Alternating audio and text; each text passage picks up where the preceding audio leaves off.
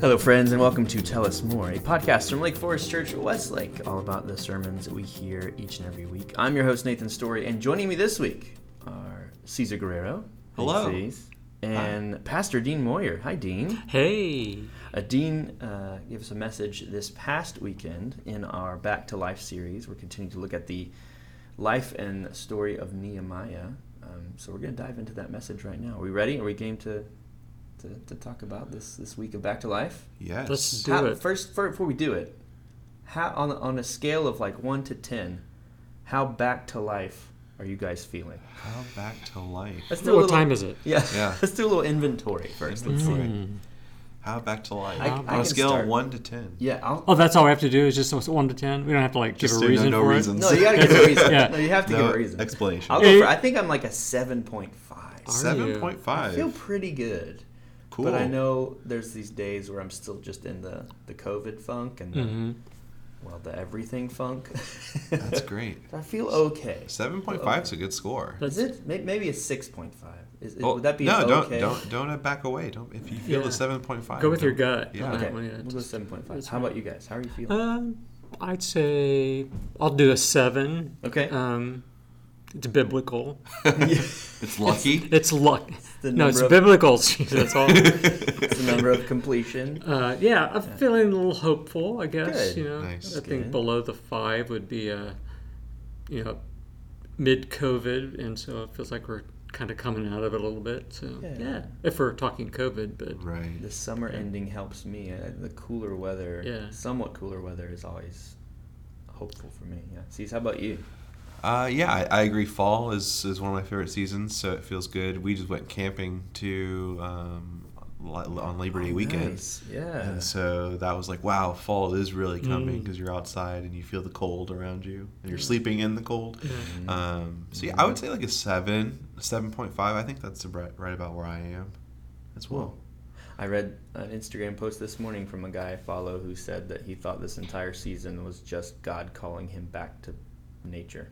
Like in just being outside and stop being distracted by the inside life, and so it's so cool you got to go experience. Well, the irony is that the creation on our way up to the mountain, you know, when you're outside you get no cell signal if you're out in the middle of nowhere. Right. But when we got to the top of the mountain, we had like 3 bars LTE because that was.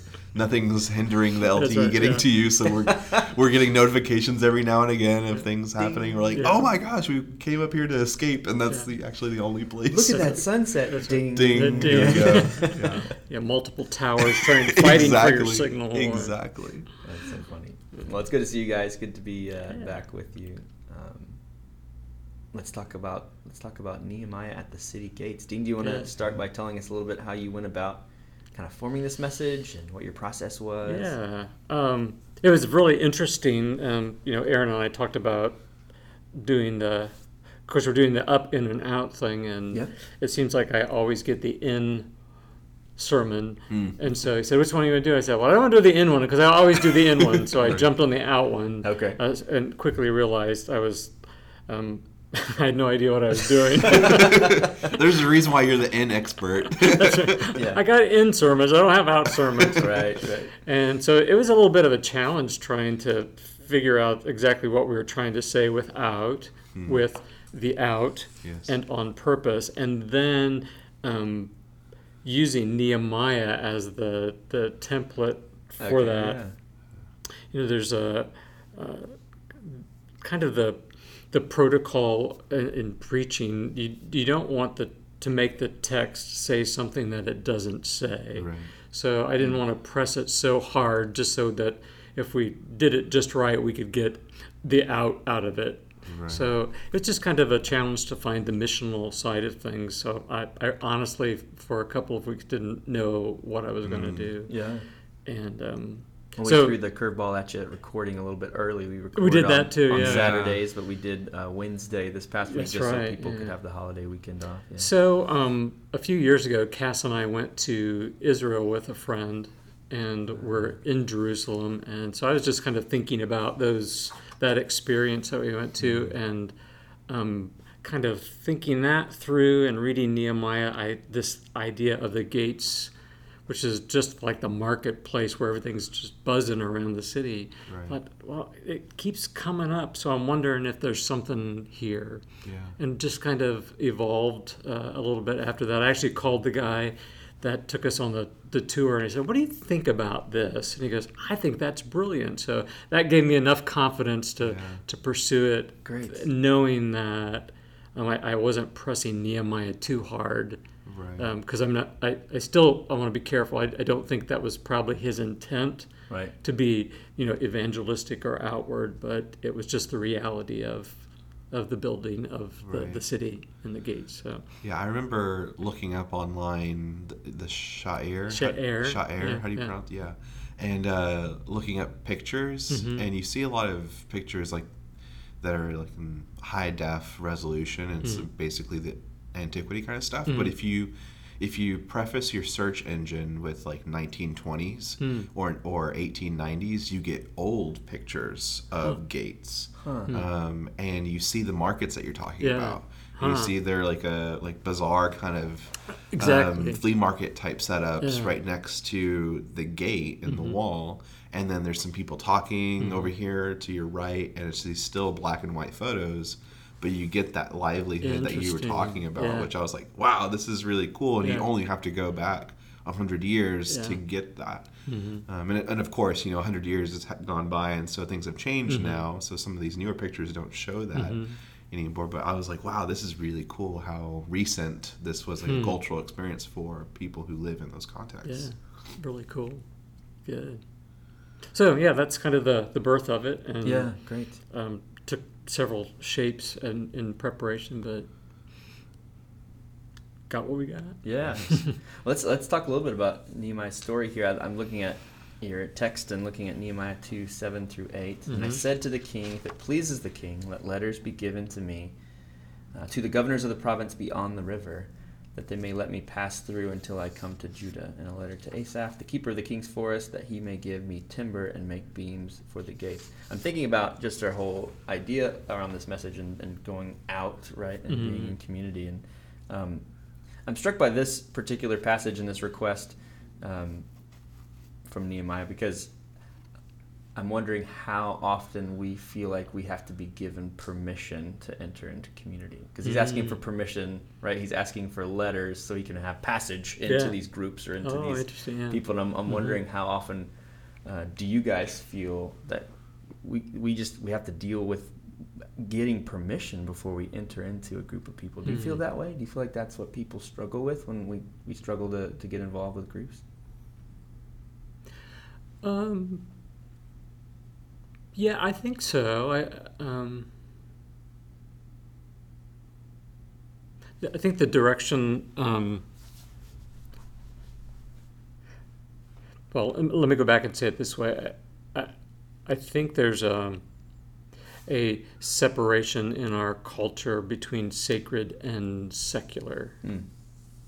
My life at the church and my life outside the church.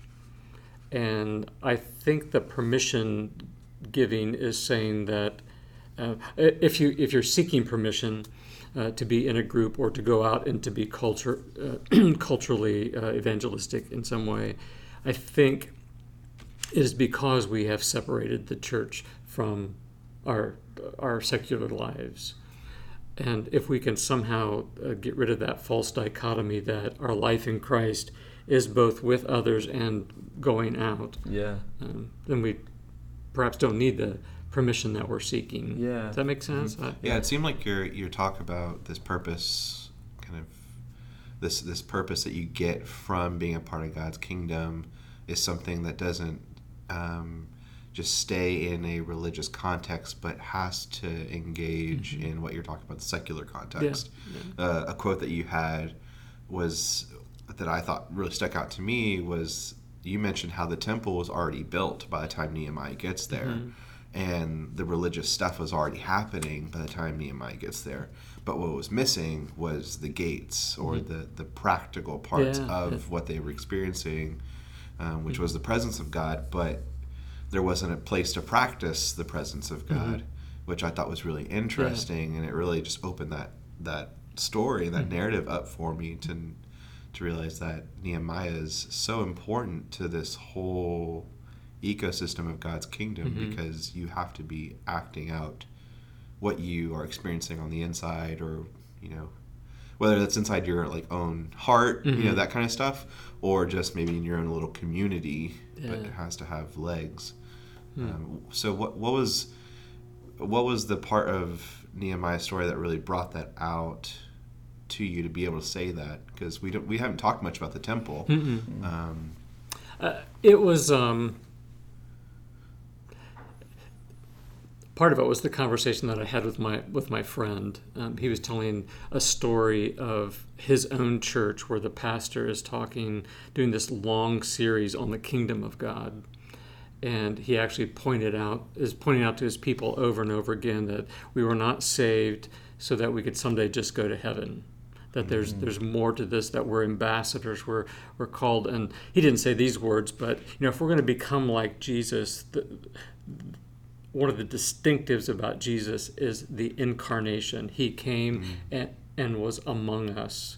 And so our movement away from the church is a Jesus movement that's incarnational. We are being like Jesus when we go out. Yeah. So that's what he's called us to be, to live out that faith, not to just sit in our little community where, and that's both figurative and literal. We don't just go to church and then we work, or we go to church and we have our groups. It's, I go to church and then I am the church. Yeah. Yeah. So that's so it's this incarnational way of living that I really caught my attention. Yeah. It's interesting. Yeah. Because I think maybe you could read this text and think, oh, we just have to build more churches. Like Nehemiah's building walls. Mm-hmm. We need to build more churches that we can have that space to live out our faith. Yeah. What's maybe the other invitation in that we... What are other places that we have to build that maybe aren't churches? Yeah. Maybe not even physical spaces, mm-hmm. but other spaces. Yeah. So it was really good. And there's been this running theme, I think, in each week of this series, talked about up in and out, is that, you know, these things don't just happen, mm-hmm. right? They actually have to be practiced. Yeah. There's something we have to be bad at before we're good mm-hmm. at. In a way, I think we see that here in this week, too. Yeah. A friend of mine does a podcast, and his first series that he did, he's paused, now he's going to do another one, but it was, he identified followers of Jesus. Hey, remember, you are superheroes sent into the world to change it. And he had this idea that we're something far more than we live our lives out to be. Mm-hmm. And I really thought that was a great way of doing it. We are superheroes. We've been empowered with this resurrecting power of Jesus in us. Mm-hmm. And so why wouldn't we go out? And so it's kind of that... championing the cause of Christ and then feeling the empowerment of that. Yeah. That's so interesting you mentioned superheroes. Shepherd, my son, is getting really into superheroes, and some friends have given him, you know, figures and stuff, and even with us being fairly protective of what we've allowed him to watch, and you know, he hasn't seen any of the big movies or anything, but there's some Lego cartoons he's seen, that kind of thing. He really latches onto this idea of fighting, that aspect of what superheroes do. They fight bad guys. Yeah. And so what we've tried to do, and that reminds me kind of what you're saying of we can have a tendency to be overzealous at times. And so what I'm getting at here is, you know, instead of just going out and fighting evil, perhaps what we're just called to do is just to be protective. So what we've told Shepherd is that we've kind of tried to take the focus off violence and fighting, and told him that, well, they just, superheroes protect people, right? And they allow people to enter into the community and have honesty and that, all those things that we're telling people we have. But are we at danger of being overzealous at times in going out and inviting people into our inns? Is that an issue we face? Are you picking up on potential...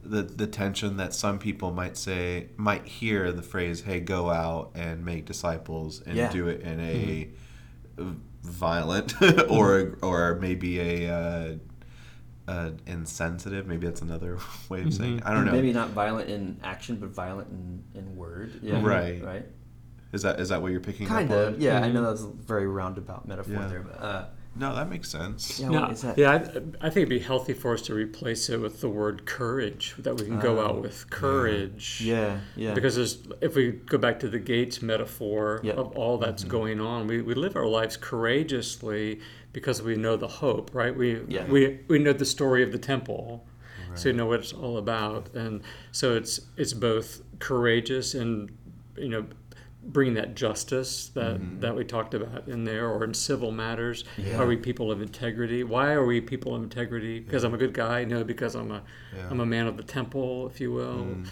What does that temple mean exactly? Can you explain a little bit what that temple represents? I think it represents the new heart that we get with Jesus. It's the place of worship. It's where we bow now. It's where we pledge our allegiance, if you will. So it's where the transformation has taken place because of what God has done. He has come down among us in Jesus. Yeah. And it was a picture of that even in the Old Testament. And so the transformation then that we take to other people is because of that, not because I am a superhero by my own nature, but because how I was changed at the temple, if you will, figuratively. Yeah, and it seems like where this kind of, where both of y'all's questions or points are kind of combining is that it does seem like there are enough people who claim to have that temple experience or that resurrection that you were even mentioning earlier, but are going about engaging with the world around them in a way that doesn't reflect the temple life-giving stuff that they claim to have. Yeah. It's hard to go into specifics because we're all, in some ways, are all kind of guilty of it. Sure, yeah. But I love the three places that you talk about the gates being kind of central to commerce, civil matters, there's four. Yeah, that's religious and right. So commerce, civil matters, religious activity, and justice. Mm-hmm. And I think that justice one is, you mentioned how it's like, wow, this maybe speaks a lot. You mentioned that in your sermon. Mm-hmm. Maybe this speaks a lot to that. Mm-hmm. How does justice connect to this idea of God's people being people who have to be in the gates? Can you go a little bit deeper into that? Yeah. Yeah, Aaron and I were talking about that particular activity at the gates, and I think Mike is actually preaching on justice this week, maybe? I think, over at the Huntersville campus. Oh, yeah. So it is a huge, huge topic, and obviously a hot one, if you will, at least very warm in our culture. The bubbles in the steam. And I really like the, what does Mackey say? The restorative justice that we're restoring. We're not trying to make everyone equal in it, but we're supposed to live as Christ among, to actually just declare that everyone is equal. Mm. Yeah, which is there's a difference in that. We're not trying to raise the waters so that they're all the same, but we're supposed to treat all that they're the same. And and again, it goes back to heart issues. As I look at my brother or my sister, there's an equality in who we are before God, and now there's practical things that we do to work those things out, and we do at the gates. I this morning in my devotional time I read about Mother Teresa, who for half a century gave up everything and went to be among the poor, begging for food for the poor, and it was just this culture of giving and serving and actually trying to bring this restorative justice to the dignity of their life, raising the dignity of their lives to a new level. So I thought that was a pretty cool thing. So I think the whole justice thing, from a biblical sense, let me throw it back in your laps. When you think of justice in the Bible, What does that sound like to you? What kind of actions do you think? How has God exercised justice toward us? What does that mean? That's interesting. You want to go first, Nathan, or do? thinking. It's a big one. So it's a big one. It's okay. I'm used to asking the questions, not answering. That's right. You turn the tables on this, Dean. This isn't your podcast. Well, let me read. I'm joking. It is this week. Yeah. Oh. This is Tell Us More. Let me reread the Mackey quote again, because I think that's really, I think it's helpful. It says, according to the biblical justice that God sets forth, all humans are equal. All humans are created in his image, and all humans deserve to be treated with fairness and restorative justice. This means a selfless way of life in which people do everything they can to ensure that others are treated well and injustices are fixed. Wow. Yeah. Isn't that rich? Yeah. I think that image, created in his image thing, is something that is said so much that we've forgotten the meaning of it. And it's an idea that I've been reflecting a lot recently. And so when you asked about the justice question, I was thinking about that idea that God has created all of us with this ability to reflect his character, to reflect who he is, his heart for people.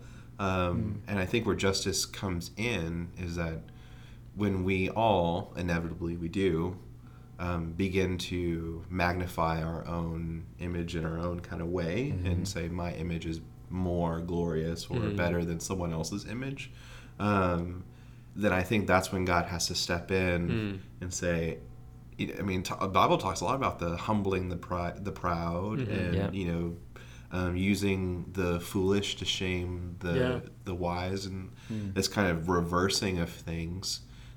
Which is always super interesting, but I think it's so necessary for God to do because we are so prone to flipping that around and saying, well, I actually matter more than this person, or my needs take precedent over other people's needs.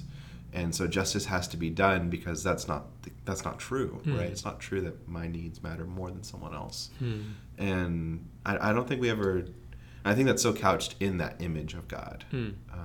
That's so important for justice. It's not just you doing a wrong thing, but it's you doing something that subtracts from someone else's dignity, someone else's worth, that has to get undone. Yeah, Cesar, you said that so well, but I'll just add that I think for us today, for us in 2020, in our culture, I think the first step for us towards justice is just to care, or just start caring, because we're so wrapped up in our own lives and our own beings, and I think if this year can be, you know, anything for us, it can be a little bit of a wake up call for just how much we don't see that's happening around us, right? Yeah, right. And that's good. I'll answer the question. With your own words, Dean, here, but you wrap up on close to page 9 that God is calling us to selfless living and generous giving on behalf of those with less. And I love this: how wide are our arms of welcome? What a great quote there. How wide are our arms of welcome? Yeah. Something we couldn't get to because of time is this. I love this is the good stuff. This is the cutting room floor. And I'd love to go this direction.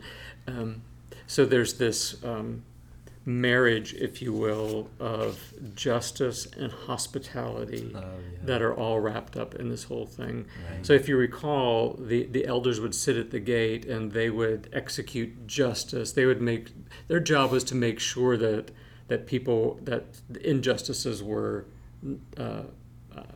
cared for in some way. In fact, Nehemiah went after some of them because they weren't doing their job. Remember that they brought the poor. Hey, you're supposed to take care of these guys. But it didn't just include the people of the city. It also included the strangers that would be coming into the city. They were to be given just treatment and equal opportunity to come into the city if they could convince the elders that they were doing it.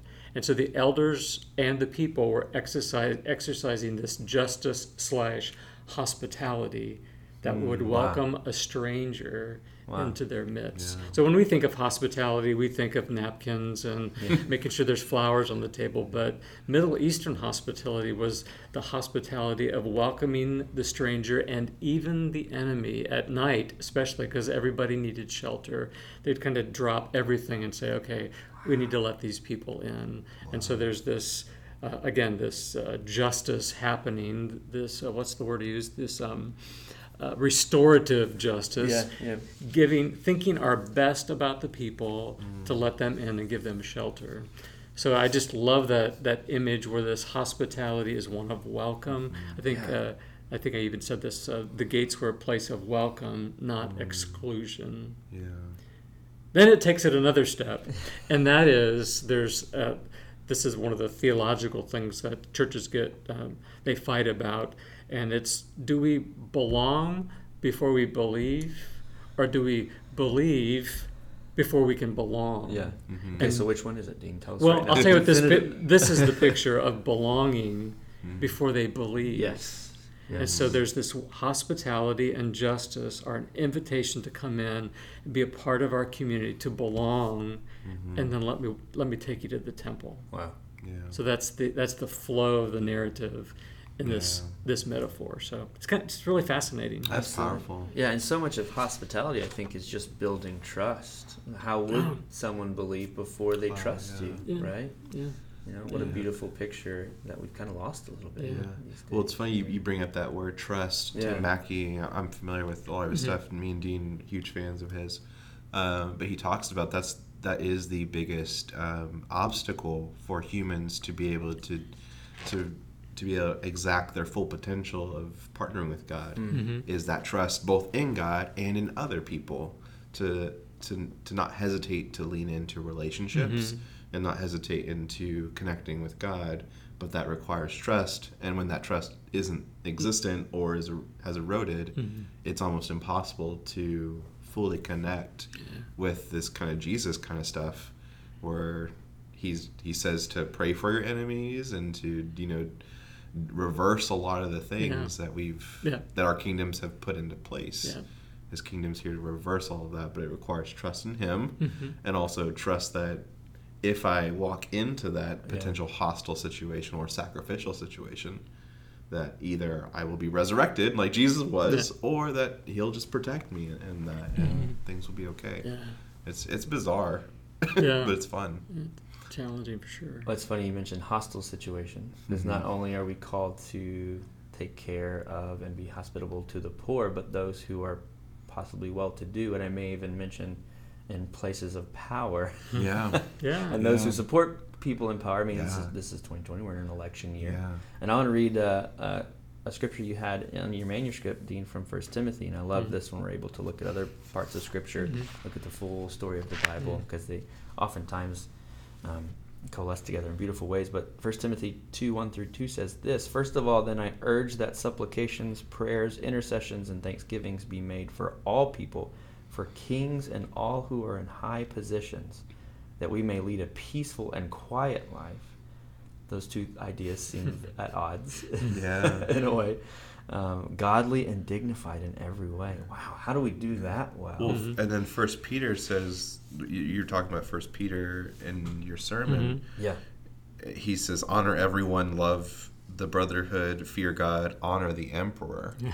Yeah, yeah. And they're in the midst of being persecuted. Yeah, exactly. Hey, while you're being persecuted, while he's cutting the heads off of your friends, honor him, right? Yeah. Well, I wonder if Peter, I don't know Timothy, because I don't know Timothy and Paul's experience, but Peter had that moment with the centurion where the Holy Spirit tells him, go to this guy's house. Yeah. And he goes, and the whole centurion, who is working for the emperor, exacting the emperor's violence onto the known world at that time, and Peter's called to go in there and say, "Hey, here's who Jesus is," and that emperor comes to faith, and his whole family does. Which I'm wondering if he's remembering that story as he's asking this person to dictate this in 1 Peter, which is, I don't know, it's a connection I just made when you talked about that, living peaceably among everybody. Yeah. I think we often think of right now, especially politically and socioeconomically and all these justice issues, is one of the worst times in history. But when you look back at these guys' life, when you look at people calling believers and Christians to honor the Romans who were literally murdering them and telling them to be honorable, it seems a little bit easier to do that today than it was back then. If I could be so bold to say that, to have respect, not just for the leaders, but for the people that believe completely opposite, because there's so much vitriol and easy hate these days with communication being predominantly online in ways, and the fact that we're in our homes now all the time, so that's the only way we can communicate, you know. I just want to encourage us to, we're supposed to be hospitable to the least of these, as Jesus would say, to the poor, but also to those, our peers, you know, and even our enemies, as we would call them, our ideological enemies. Nathan always asks for personal stories. Dean, have you ever had a personal story where maybe some of this kind of stuff, that hospitality has made an impact in someone else's life that you maybe weren't expecting? Yeah, you've experienced the way that can disarm people, or even disarm yourself.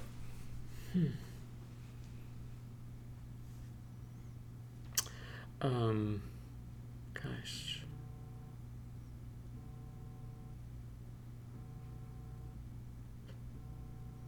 You know, I don't know. I think something that came to mind. You talk about the hospitality and just So this just happened, and I think it might fit. So we had some neighbors move in, 2 doors down from us, several months ago. And so one day I was out running, stopped, and I saw him on the porch, and so I went out and introduced myself. And we have light interaction. We're neighbor friends, but that's about it. You know, it's not like we have them over for dinner or anything. Right.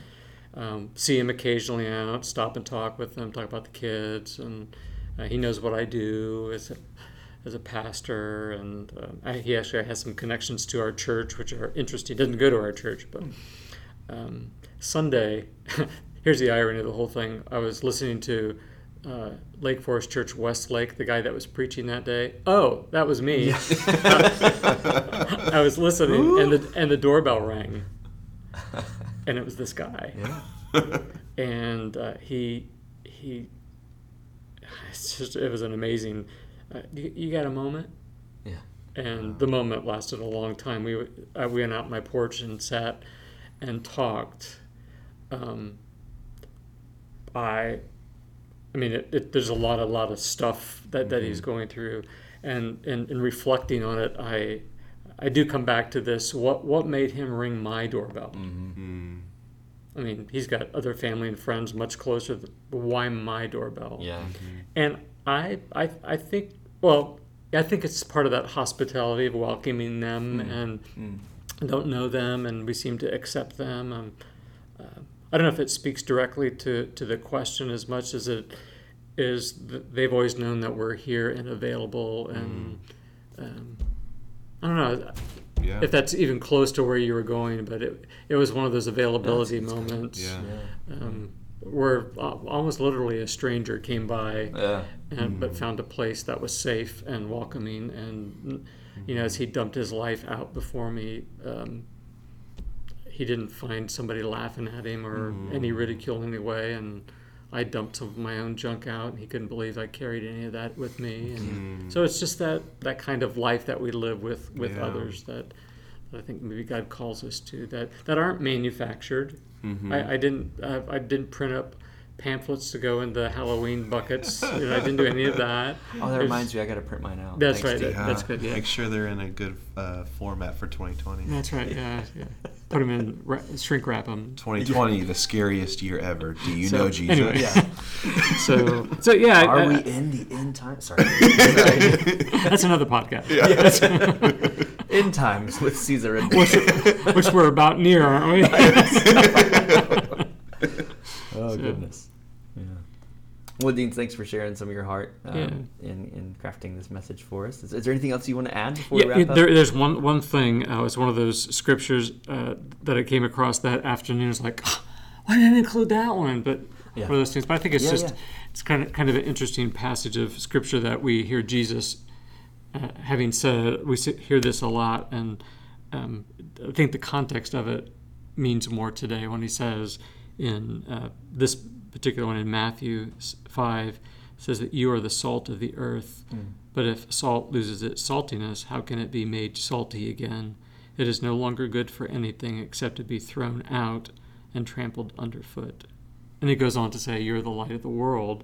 I thought Jesus was the light of the world. Mm. No, you're the light of the world. You're the representative of the kingdom now. Yeah. Mm. And he calls us to live in a place where it can be seen. Yeah, that's at the gates.